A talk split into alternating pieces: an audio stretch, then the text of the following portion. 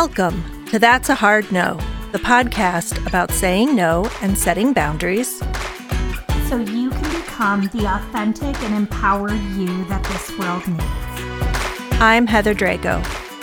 And I'm Sarah Saunders. Before we start, a quick reminder. While I am a licensed professional clinical counselor, this podcast is in no way a replacement for one on one therapy with a mental health professional. If you notice the content in this podcast triggers some big feelings, visit our website, hardnopodcast.com, for mental health resources and other helpful links. Thanks, Sarah. Ready to get started? I'm very excited about this interview. Me too.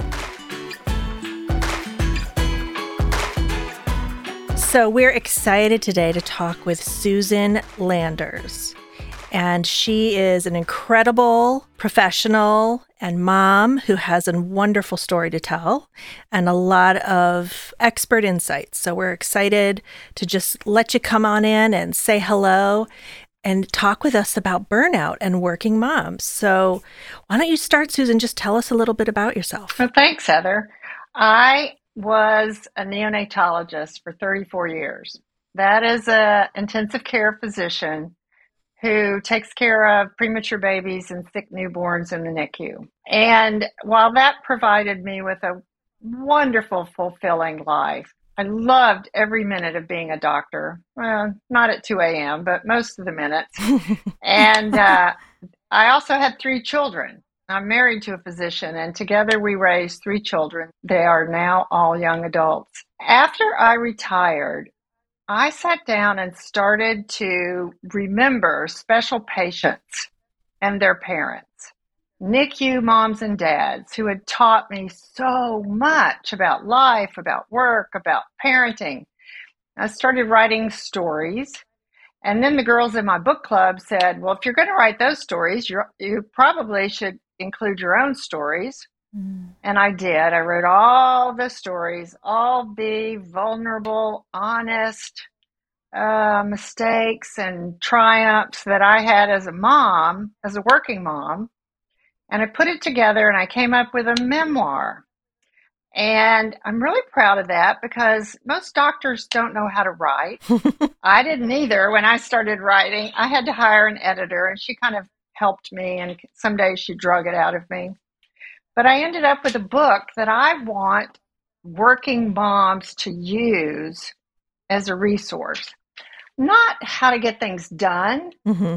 how to be the best working mom you can, but as a resource for reality. Mm. I made so many mistakes.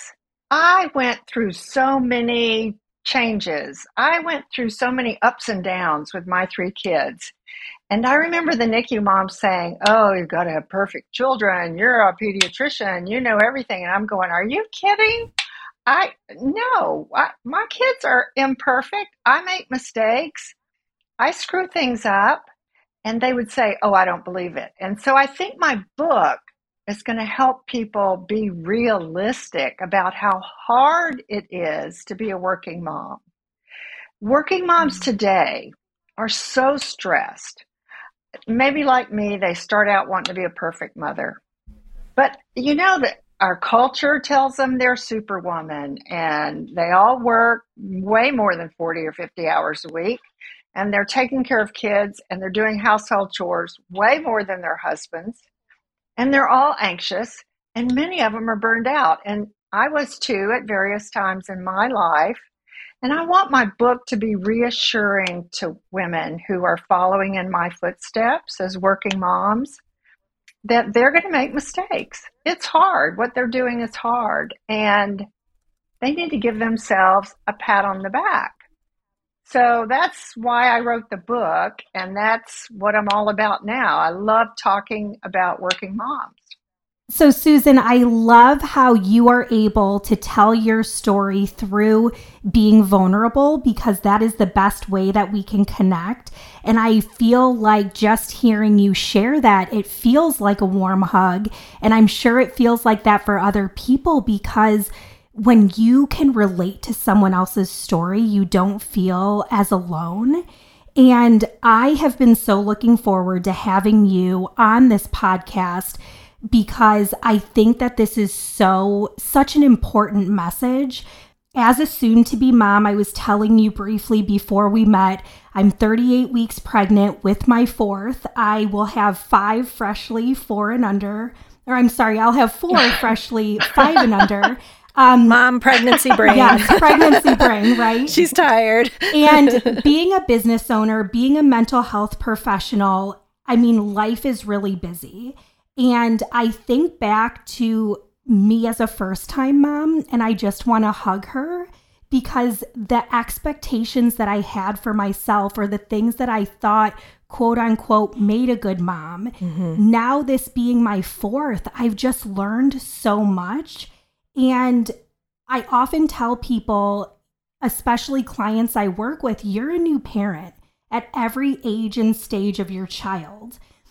And I want to be gentle with the language of like, and I'm air quoting right now, working mom, because mm-hmm. whether or not you actually have a career, all moms, all parents, they are working. They're working within the walls of their home. Oh, yeah. And, but then there's that added layer when you have children and you have a career.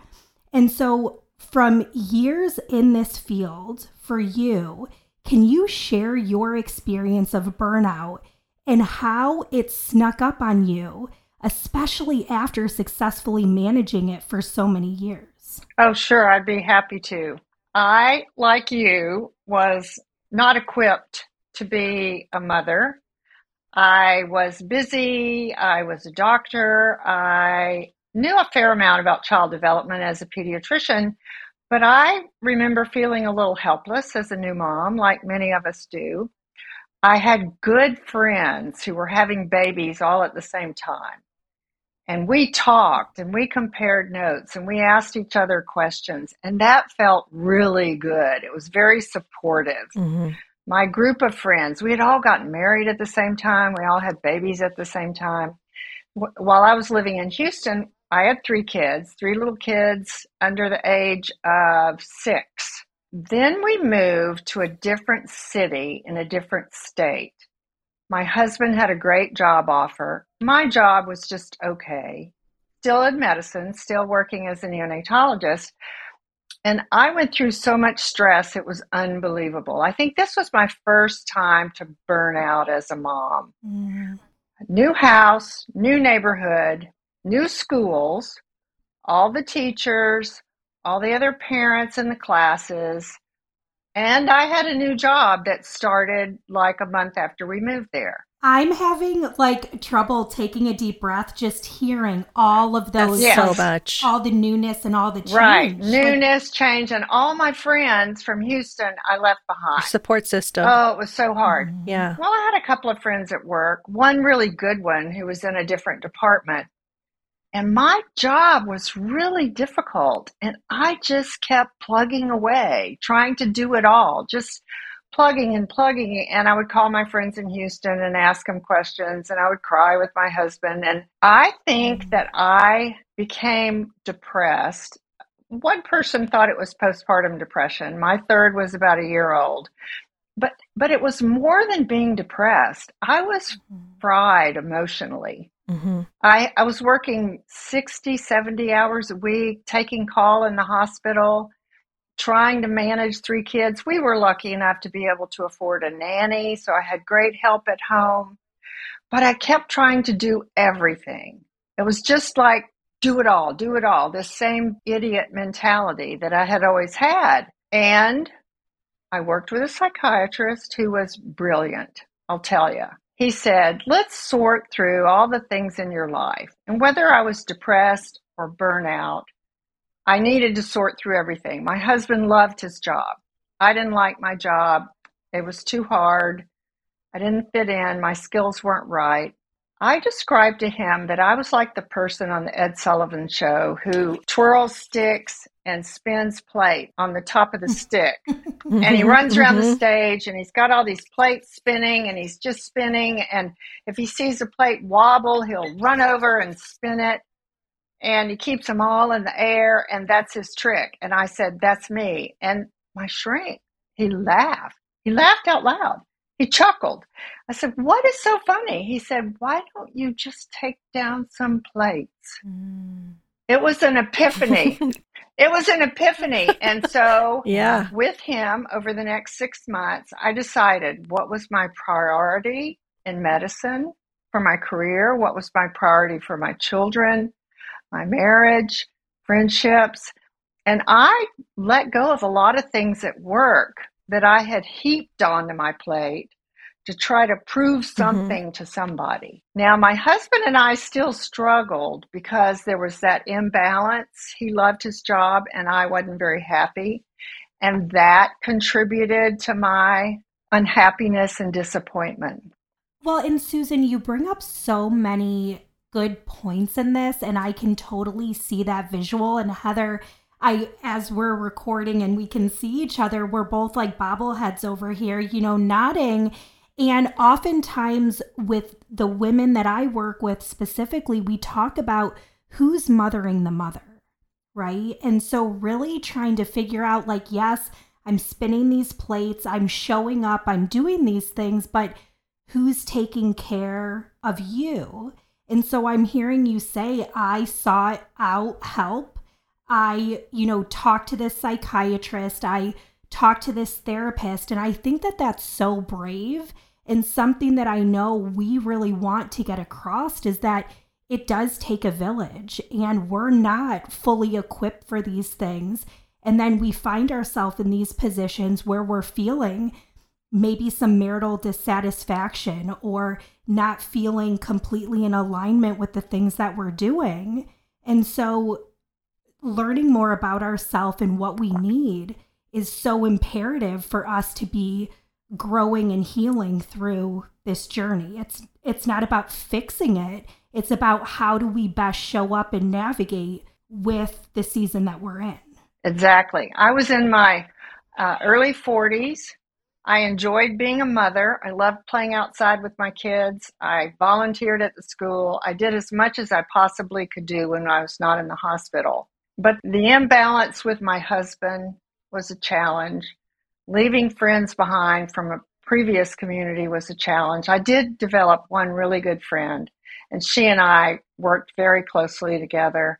I had a mentor at work that made a huge difference. Somebody that could really give me feedback and help me figure out my direction and my strengths. And she was honest. And so not only did I start taking care of myself, because the first year we were there, I didn't take care of myself. I just ran around taking care of everybody else. Lots of working moms do that. Mm-hmm. I started to exercise two days a week. I made a point to go for walks with my son. I made a point to go out to lunch with my friend. I made a point to go on a date night with my husband. And we did some really down and dirty conversations about what are we going to do, hon? You know, you're really happy here. I don't like it here. We were paying private school tuition for three children. That was ouch. That was hard. That's a lot of pressure. Yeah, and I, I, was I had the best nannies in the world. I was so lucky. I always had people that were easy to work with, that would, you know, give and take and pick up the kids and I could call them and say, no, I'm going to get the kids. But it was a struggle. And if I had not had therapy, if I had not had a professional therapist help me sort through that mess, it was a mess. It was hard work. It was three children. One of my kids had been bullied in the first grade, and I was dealing mm. with that right after we, we moved there. By the time we had been there a few years, one of my children developed dyslexia. I didn't know anything about dyslexia. I had to go learn about that and get her evaluated and the hearing and the vision and all the testing and, and all the tutoring. It was so intense. More plates. And I didn't know how to do that. Luckily, I had great OT, speech therapists, teachers, educators, good pediatrician. I used my support community to help my kid with dyslexia my son, who had been bullied years, several years before, managed to get through it all by himself. That's a whole nother great story. But um, I learned so many lessons while I was struggling through all of this. And my husband and I really came together as a couple. This man loved his job, and he would say to me, I just hate it that you're not happy. And I said, Well, I am happy with you and with the kids. I mean, I'm, I just, this isn't the job for me, and I didn't know what to do. And the mentor suggested I do something different. So I pivoted, literally. I took a position as a medical director for an HMO, a health maintenance organization. So a day job, medical administrator, sitting around reviewing cases, going to meetings, nine to five. It was a piece of cake. Oh, wow. And during that, it was interesting. I shouldn't say it was a piece of cake. It was not difficult, not like being in the NICU. It was very interesting. I loved the meetings. I got some training as a medical administrator, went to some fancy meetings. That was fun. But I didn't, it wasn't a fit either. I didn't feel like I wanted to work for an insurance company. That wasn't why I went to med school and did all the training. Mm-hmm. So again, my husband and I said, Well, what are we going to do? This isn't right for you either. I said, Could we just move somewhere where maybe both of us could get a better job? And he, bless his heart, was willing to do that. Mm-hmm. And we started looking. And so I only had to stay in the place where I was unhappy for five years. That sounds horrible to say I stuck it out for five years, but I did. I stuck it out for five years.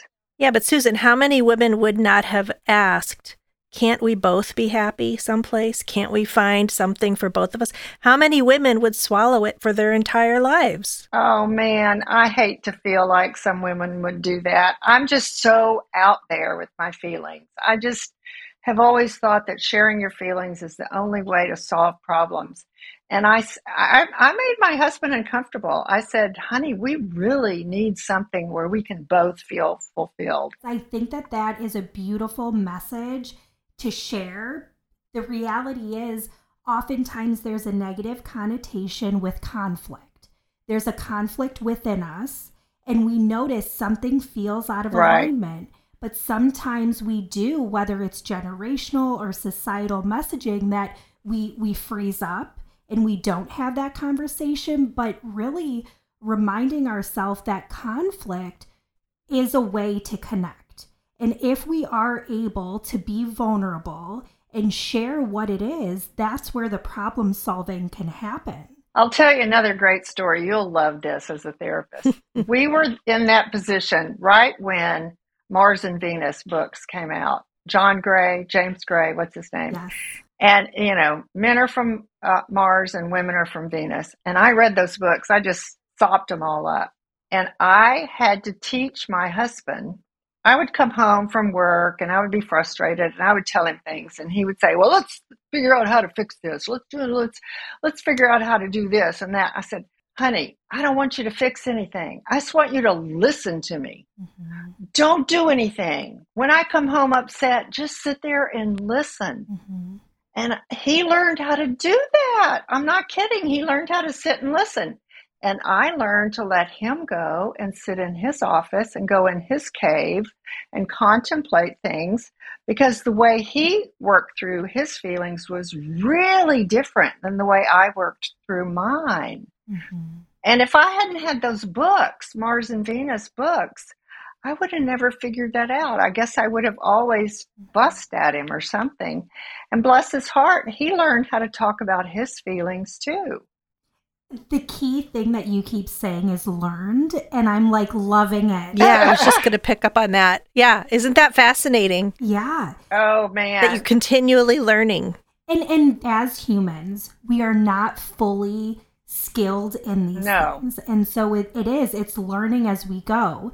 You know one thing that i do want to circle back to that you mentioned is that although your children were going through some pretty, you know, different developmental stages and you did have a beautiful village. You had different therapists, you had different teachers, you had a nanny. Mm-hmm. I think so often that that power of and we talk a lot about this, feelings can coexist.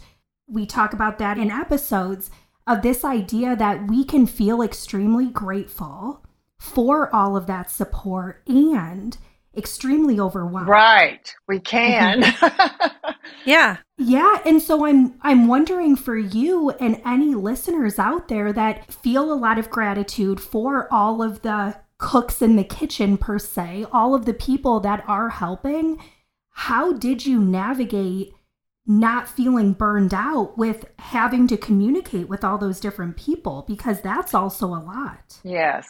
And also the guilt, asking mm. for help or saying things aren't working, even though you had all these resources. Right. There's so many women who say, well, so many other women have it worse than me, and I mm-hmm. shouldn't say anything. And Oh. Which leads to the feeling dismissed right. and minimized. Yeah, right. Yeah, yeah, yeah my yeah, husband could have said, "My job's more important than yours, and we're staying here." He that he could have done that and and there was one conversation we had where I where I said, if we don't go somewhere else, I'm going. And I didn't even know if I meant it. I don't think I meant it. I don't think I would have ever left. I'm like one of these old fashioned, you get married and you stay married people. We've been married for 38 years. I have so many ups and downs in marriage that it's, I could write a book about marriage. But to answer your question, I trusted my mentor. She was really helpful. I still loved my husband. I resented him. Mm-hmm. Oh, resentment, that's a powerful one. I resented him because he was so dang happy. I adored my children. I loved their school. I loved their teachers. Uh, they worked with me. They let me work with them. They were fun and they kept me posted. And I remember there was there was one time when I was at an end of the year party for my oldest daughter, and they were giving out uh, awards, superlatives. And this was a fourth grade teacher that had had my older son, and then she had Anne too. And at the end of the session, she was giving out all the awards, you know, most athletic boy, most artistic girl. At the end of the session at school, I kind of got a worried look on my face, and the teacher looked over at me and she winked and smiled. And then she presented the award for the best all around girl to my daughter. Mm-hmm. Aww. And I started crying and she came up and gave me a hug and she said, Were you worried that she wasn't going to get an award? And I said, Yeah, I was actually. so I had that I had that kind of teacher. My kids had that kind of teacher. Somebody who would look at me and wink and say, Oh, don't worry, professional mom. Your daughter is just as stellar as you are. And I loved having personal connections with their teachers, my friend, my mentor. So I'm really hearing you say that I was leaning into this rather than allowing the guilt. Yes. Or this negative self talk of I can't do this on my own. Rather, it's better with more support. I guess I somehow innately knew that mm. because I knew that I had done everything on my own up to that point and it didn't work. And when my friend, my mentor, actually suggested I see a therapist because she thought I was depressed. And she said, I know a guy, a great guy. And that's how I got hooked up with this psychiatrist. She's the one who was honest enough to say, You really aren't acting like yourself. You really do need to talk to somebody. And I had talked to her many times. And so I'm really glad in retrospect that she steered me in that direction. She could have said, Oh, don't worry about it. You're okay. You're just tired. She could have blown me off, but she was honest. And she was one of these high level professional women, too. She went on to become chair of the department. And when we left, when we decided to leave that city and move to Austin, she said, I'm really sorry to see you and your husband go, but I want you to be happier and you'll be happier with this other job. I mean, that's how much she cared about me. And so. That's awesome. Oh, I know. Um, mentors are just so important for women who work outside the home. Not just good friends, not just a pastor, not just your spouse, but mentors as well. We'll be right back.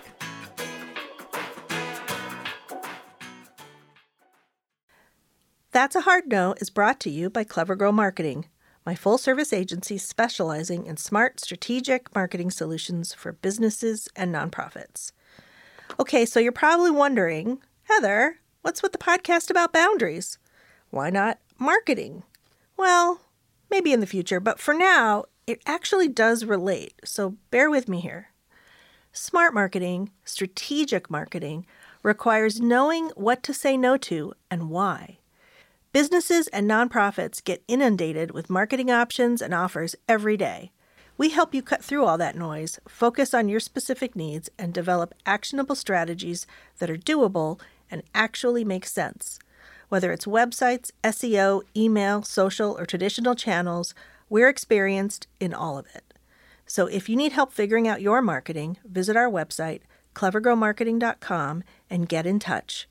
Hi, my name is Sarah, and I want to tell you about my podcast called Can I Offer You Some Feedback? I'm a business consultant and executive coach with over 20 years' experience in change management, leadership development, and naturally providing feedback to high performers. My podcast is for those of you who have a complicated relationship with feedback, whether giving, receiving, avoiding, or seeking. Feedback is essential for our development. In each episode, you'll hear from real people across industries with their ideas, perspectives, and best practices on feedback. I'll also be sharing business bites with you simple explanations of organizational tools, management techniques, and leadership philosophies that will help you and your businesses thrive. You can listen to Can I Offer You Some Feedback on your favorite podcast app or learn more at evergreenpodcasts.com.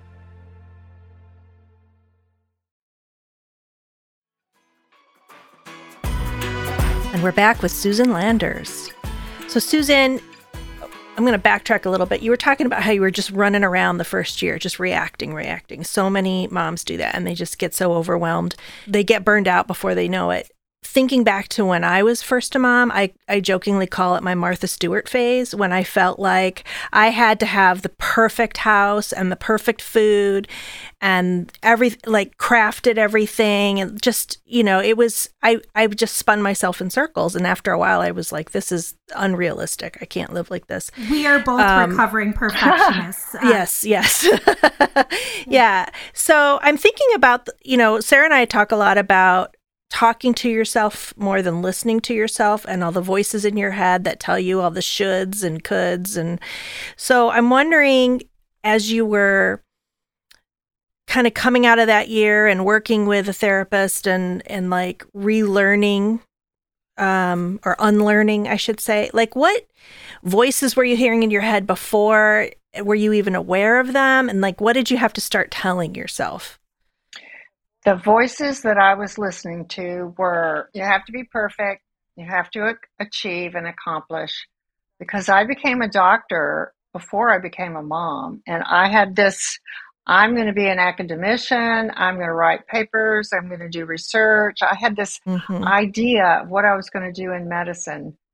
And I had a couple of mentors in Houston, and I was emulating them. Now, neither one of them had children, Mm-hmm. One of them wasn't even married. And so the things I told myself was, you should do this. You need to be able to do this. You're not doing enough research. You're not writing enough papers. You're not spending enough hours. You're not taking the work home with you. And it was all negative. Everything I told myself was should, should, should. And when I finally started looking at my plates, I thought my children were more important than that research project. Mm-hmm. And I thought my marriage was more important than revising that paper for the third time.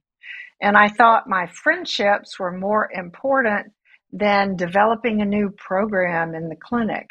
And so I actually sat down and made decisions. I weighed things out and I said, what makes me happy? What brings me joy? And I, I don't know how I learned how to do that. I guess I read some things that said we can make choices as working mothers.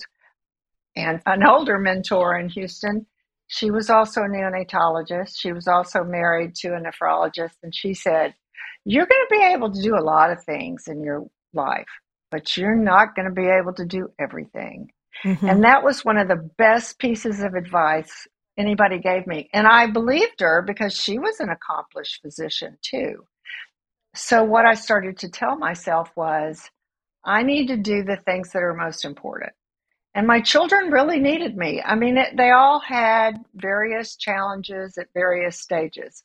My little three year old daughter, the year before she was diagnosed with dyslexia, she suffered a dog bite in the face. We were out in the Oh. neighborhood. Yeah, it was horrible. It scared me to death. She was 10 feet away from me, and this family dog, a Springer, Springer Spaniel, snapped her and filleted open her lip. Oh, And that terrified me. And I thought, oh my God, if I hadn't been there, Heather, I would lapse back in the, oh, I'm not a good enough mother. How, to, how could I let this happen? And oh, how did I let a dog bite my child? mhm, Well, I was 10 feet away. I couldn't keep the dog from biting her. mhm. And so things would happen that would remind me that I was not a perfect mother. And I kept trying to be. I have to admit, you know, if you're a perfectionist, it takes a long time to unload that. Mhm. It takes a long time to say, you're good enough the way you are. You're really good enough. You don't have to go to every swim meet. You don't have to drive two hours to get to every soccer game, Mhm. soccer tournament, whatever it is. You have to let go. Yes, Yeah. you have to let go of some things and you have to make choices. And so, and my husband was so good at that. He was good at saying, just loosen up a little. Oh, I'll tell you another secret why I recovered so well. I'm a terrible cook, and my husband is a great cook, and he loves to cook. And so he's always done all the grocery shopping and cooking, including with the kids. And I always did everything else the nanny and the teachers and the PTA and the sports and the uniforms and all that. And so we had a great division of labor. Mhm. A lot of moms have a terrible division of labor Yep. and try to do too much.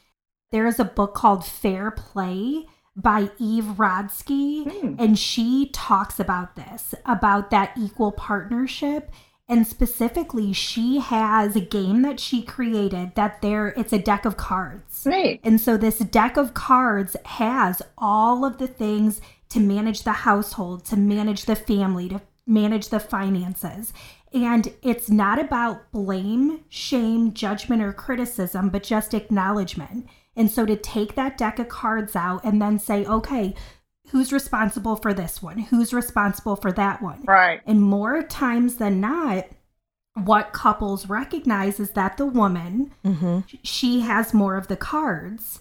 And so it's really trying to just understand okay, as recovering perfectionists, as people that do like control, what can we delegate? What can we give up control and trust our partner to do that? But I think that's really hard. Right. It is. And so, this almost invisible load that mothers carry because we don't always see the things, the behind the scenes. Today, I like, you know, had to register my son for Safety Town. And I had to, you know, order their pictures that they had just gotten taken for spring pictures. Like all of these things Yes. It's like an invisible load that my husband doesn't realize. He sees, you know, ching ching, ching ching. Yeah. Things just happen. Yeah. Right. Yes. So, I, when I'm talking to clients and understanding this idea of invisible load of motherhood, there's often this mom rage that it's like we talk about our check engine light goes off Mm-hmm. there's something deeper under the hood. And so when it comes to burnout, and there are so many unrealistic expectations that are placed on moms, we get things so mixed up, whether it's from what we witnessed from our upbringing or what society is kind of telling us this, again, air quoting, perfect mom. What specific advice or recommendations would you give to these women who feel these false messaging or these limiting beliefs for them to, you know, acknowledge that this is not serving them? What what advice would you give them? I would advise them to bounce it off a very good friend. My good friend, the pathologist, had a husband just like mine. He was involved and he enjoyed cooking and he was there and he helped. And so she and I compared notes. I would advise them to take any resentment they feel as a big red flag. I think resentment is the worst thing that can come in a marriage. And when I felt resentment, my husband has an easier life than I do. it was horrible for me. And if my therapist, had not helped me work through resentment, I probably would have broken up my marriage. I was so mad and so resentful. I didn't have the sense when it first started to know that I was doing too much, that I had literally created my own burnout by uh, getting overwhelmed with everything. So that resentment was a signal yes. to let you know, okay, there's something deeper right. going on. And then you were able to unpack that. Exactly. I think resentment is a big red flag for women. And not having someone to talk to is a huge detriment. You know, whether it's your best friend or therapist or your mother or your mother in law, friend at work, I suspect the pandemic has isolated people so that they have not been able to talk as much to their colleagues at work. Mm-hmm. And that has been a handicap. I feel sh- certain of that. I talked to lots of working moms and going to the fitness center where I go now, they're younger working moms, and they say, I feel so alone. So call somebody up, go do something, go take a walk together. You've got to have somebody to lean on, to open up to. And I never found a friend that was surprised at my stories. They were always going through something that was comparable or worse or mm-hmm. it was just i mean we all go through the same things we all have all these challenges that pull at us from all these different areas mm-hmm. and it's okay to say to a friend man i'm really overwhelmed i don't know what to do what would you do and it's so helpful to share your feelings with another person and allowing ourselves, giving ourselves permission to do that. And Heather, you often talk about your two close friends and how you're always going to them and you know they're kind of your accountability buddies your accountability partners and i just think one thing that i personally struggle with even though as a mental health professional i have all of these tools it's it's being human sometimes right. and mm-hmm. recognizing mm-hmm. right. I can tell these people I'm struggling and that doesn't say less about me. And so I think I don't know if either of you, but sometimes that can be really hard is because we want to make it seem like we have it all together and yeah. Oh yeah. We do. Yeah, it's hard to to let people in and see, you know, the frayed uh the frayed edges yeah yeah it's hard sometimes you know um i found when i was younger raising my children that the expectations i was getting were a little bit from society from martha stewart and you know all that perfect mom stuff but also because i didn't grow up in a home with a traditional nuclear family. Mm. You know, I was a single kid raised by a single mom and my grandmother.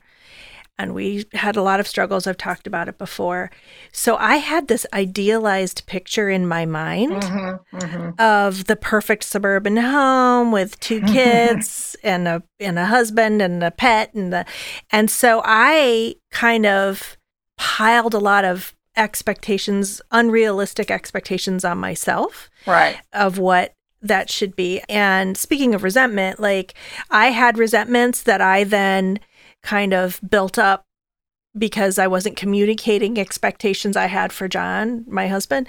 And he had some resentments because he was feeling the pressure, you know, of like providing you know and and so like it took us a while to really acknowledge those mm-hmm. things and mm-hmm. talk to each other and talk about mm-hmm. things aren't always 50-50 in a marriage sometimes it's 40-60 sometimes it's 60-40 and it's it's over the long haul you know it, you call it counterbalance sarah mm-hmm. like sometimes someone needs to give more and someone needs to take more so right. there's a lot of forgiveness and letting go and just realistically looking at your life and not comparing yourself to other people right right. And constant communication. I think you know that is just so big. Right right. And as you're sharing this i'm thinking about like the load currently in in my home in our situation is that with these three young children, me getting ready for maternity leave, and also being very pregnant, there's certain things where sometimes I feel like you have an over functioner and an under functioner. Yeah. And, you know,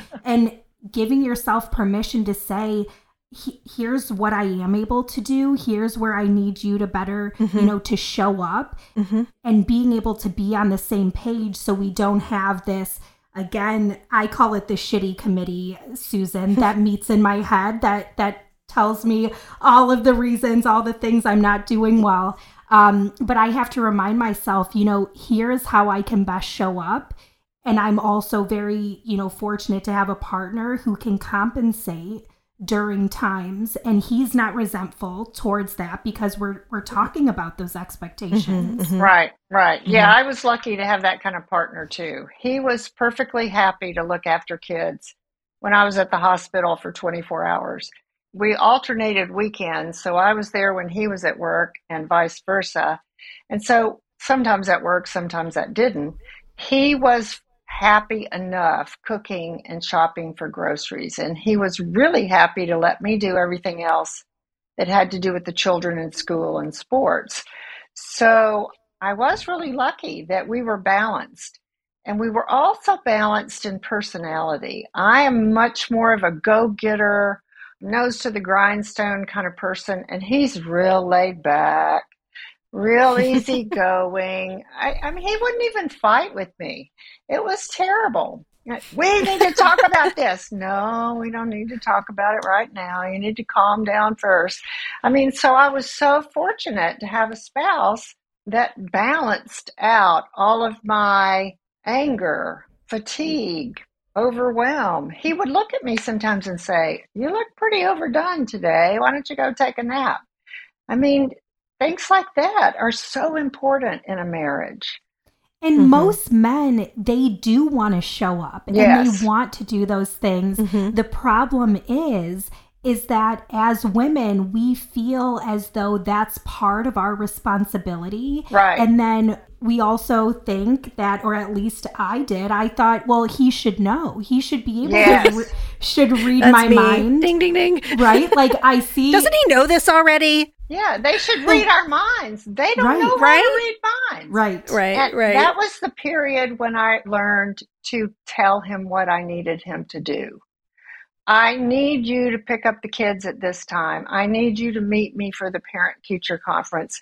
I need you to cover this Saturday because I got to take Ann to a swim meet. And sometimes I would even write things down. And of course, there's a family calendar and his schedule and my schedule and teams and sports and all this. But I got really good finally at telling him what I needed him to do.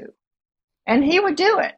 And part of the work that I do working with couples, doing a lot of relationship therapy, um, Gottman Institute has a lot of really great free resources for things like this, but also it's it's that soft versus harsh startup and making sure that when we are communicating these things, we are being direct and verbalizing, but not in a way where we're talking at the person, but we're talking to them. Right. right. And so I mm-hmm. think it's important mm-hmm. that we continue to have those open conversations because, again, and I'm going to go back to this language of like mom rage that happens where, you know, we get really upset or we're noticing that our feelings are more intensified. Right. If we don't take time to take a good deep breath to really reevaluate you know the dynamics within you know the family that's when those things are were completely dysregulated. Right. And so that's where the burnout and things like that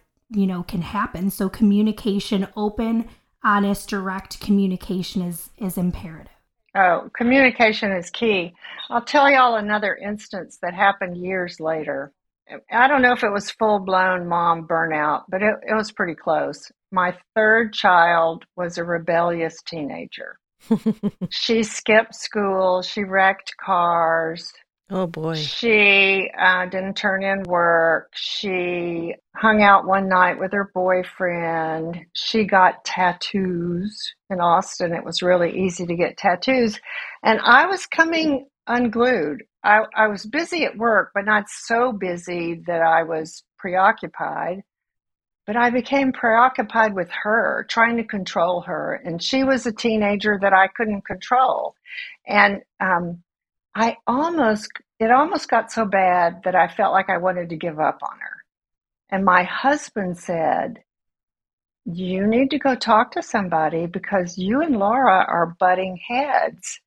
And he he didn't interact with her like I did. He didn't fight with her. I fought with her.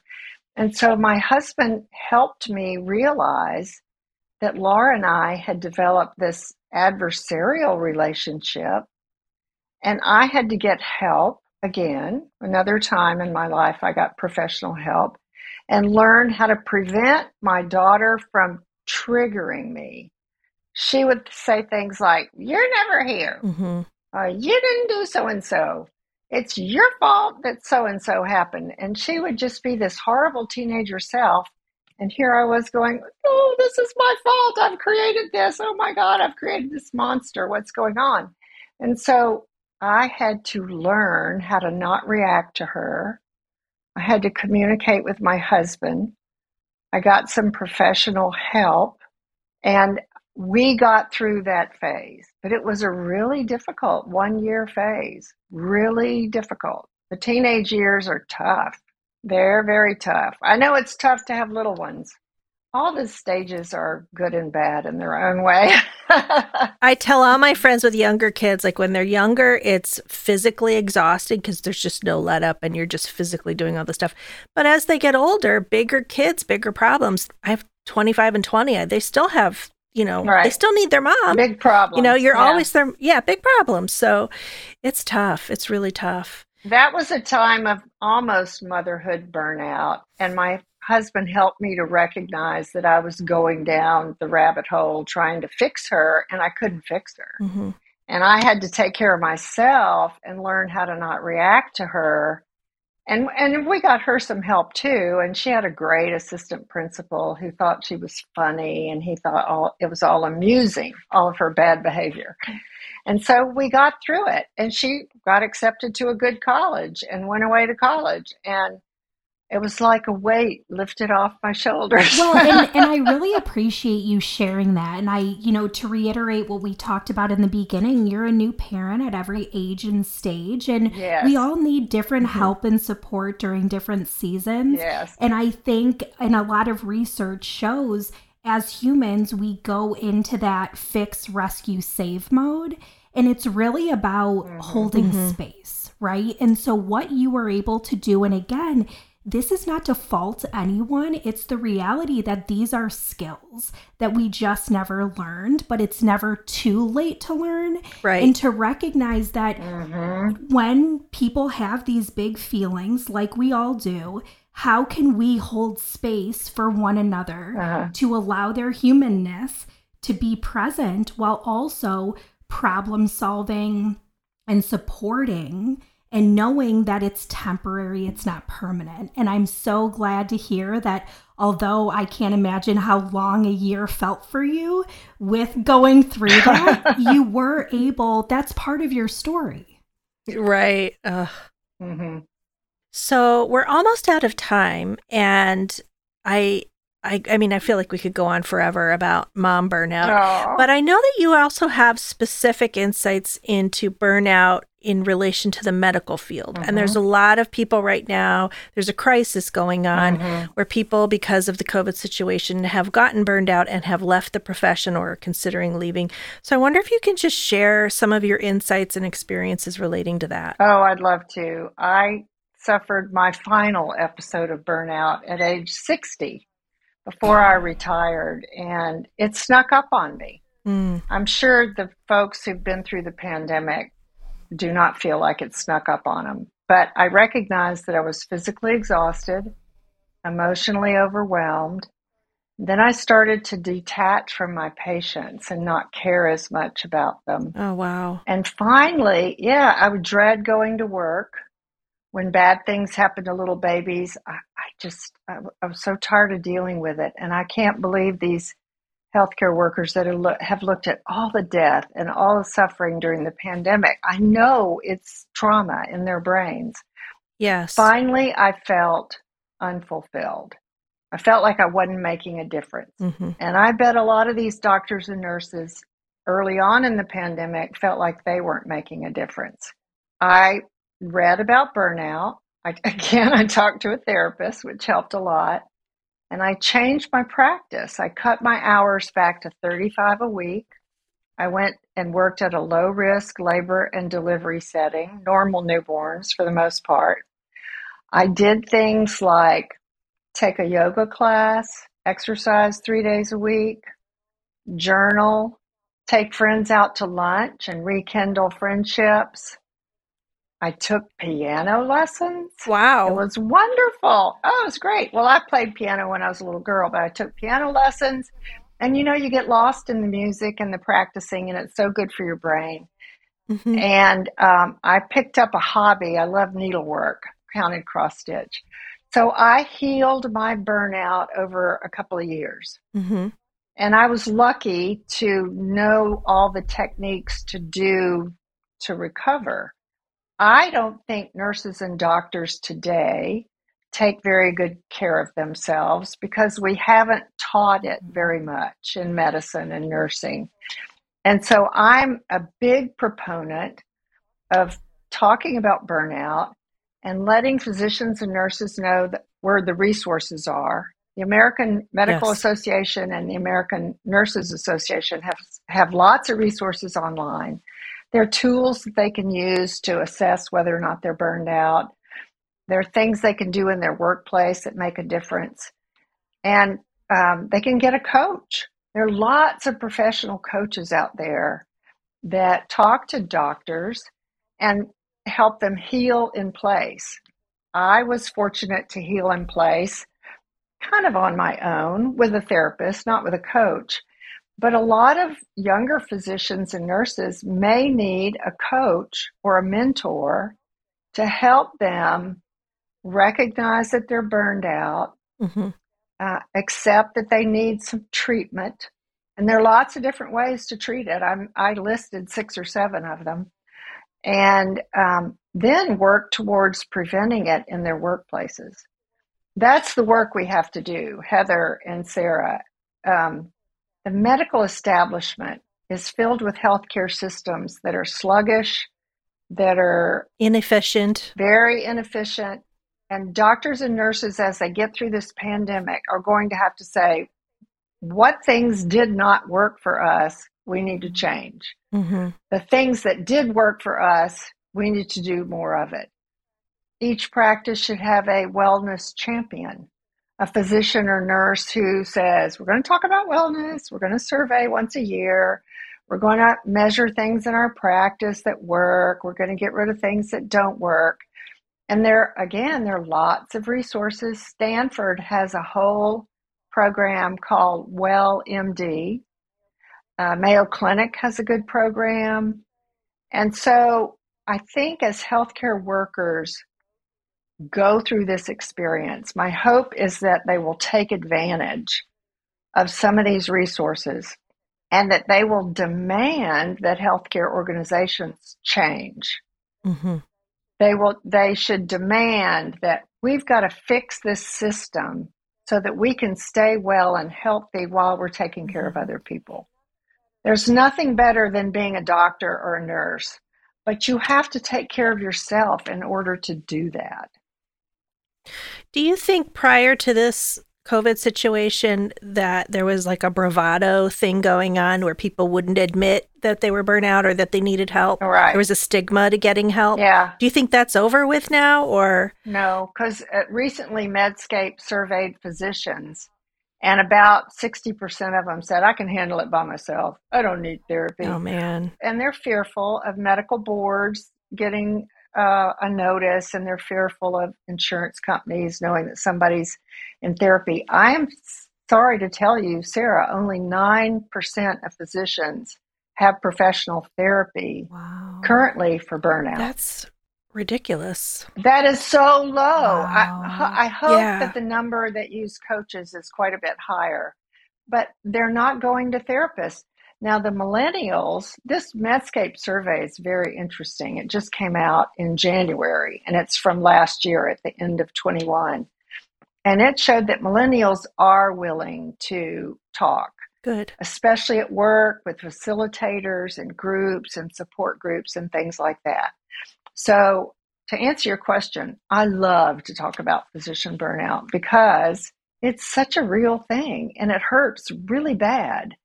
And physicians and nurses don't need to hurt to do their jobs. Mm. They're so giving and so loving. Which makes them even more susceptible than to the burnout. Yes. Yeah. Yeah. I just I feel if I had a magic wand, like I would love for when women give birth, part of their um, discharge summary paperwork is that they have like three sessions with a therapist.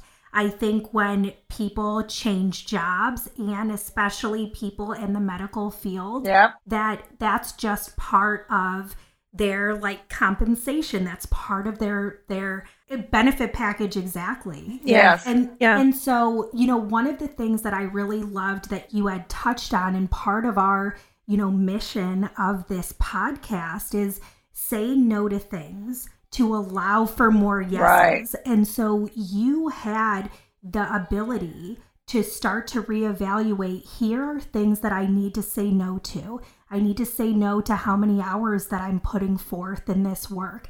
I'm need I'm needing to say no temporarily, not that it has to be forever, but Mhm. the population Mhm. specifically I'm working with in order for me Right. to leave room for these yeses that that was the healing. That was the recharging that you needed to sprinkle in Right. to then start to live a life feeling more in alignment, still serving, doing the things that you wanted to do, and honoring your experience and what you need. And I think more people, I hope more people can resonate with that and start to practice that in their own lives. Yeah, absolutely. Thank you so much. Oh, you're welcome. Thank you for sharing your story. You're welcome. Fascinating on many levels, and I know a lot of people can relate. So, thank you. We'll make sure to link to your website and your book, uh, your social media stuff. We'll put that all on our show notes so people can find you there. Oh, thank you. I appreciate it. This has been a great conversation. Thank you so much.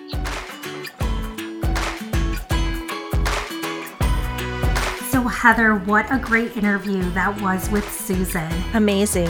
It ran a little bit longer than what we normally do, but I think that everything that she had to say and the way the conversation was going, it was so wonderful that Yeah. we're going to go ahead and we're going to skip the listener question for this episode to make room for all of the content that we just had with Susan. That's a good idea. But for listeners, be sure to still message us and let us know what questions you do have. Our next episode, we will be sure that there will be answers to your questions. So that's it for today. Thank you so much for listening. Visit our website, Hard No Podcast, for this episode's show notes with all those great resources Susan shared with us. Also, for past episodes, downloadables, and links to resources. Also, you'll find links to each of our websites clevergirlmarketing.com and purposefulgrowthandwellness.com. Make sure to follow and get in touch with us on social. We're at Hard No Podcast on Facebook, Instagram, and Twitter. And please do us a huge favor, if you don't mind. If you liked what you heard here, please subscribe, rate, and review our podcast wherever you listen so others can find us too. Thanks to our friends and family, our villagers, for listening and for your continued support. That's a Hard No is a joint production of Clever Girl Marketing and Purposeful Growth and Wellness. Marketing and production coordinator, Maura Del Rosario. Production support, Evergreen Podcasts, Noah Fouts, producer. Music by Gigi Riggs. Until next time, thanks for listening. And remember, saying no isn't just okay. Saying no is the key to living an authentic, fulfilling life. So do it. Find your no and say it unapologetically. That's a hard no.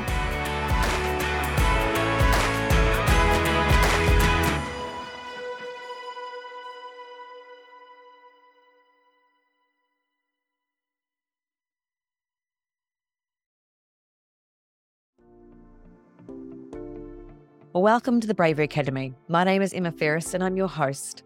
This podcast is crafted to share the stories of courageous individuals who've overcome adversity and found the courage to live their best lives. We'll explore the science of well-being, courage and connection, and interview top thought leaders, game changers, and survivors. It is from these stories that we learn what resilience is, how to heal, how to recover, and how to be brave.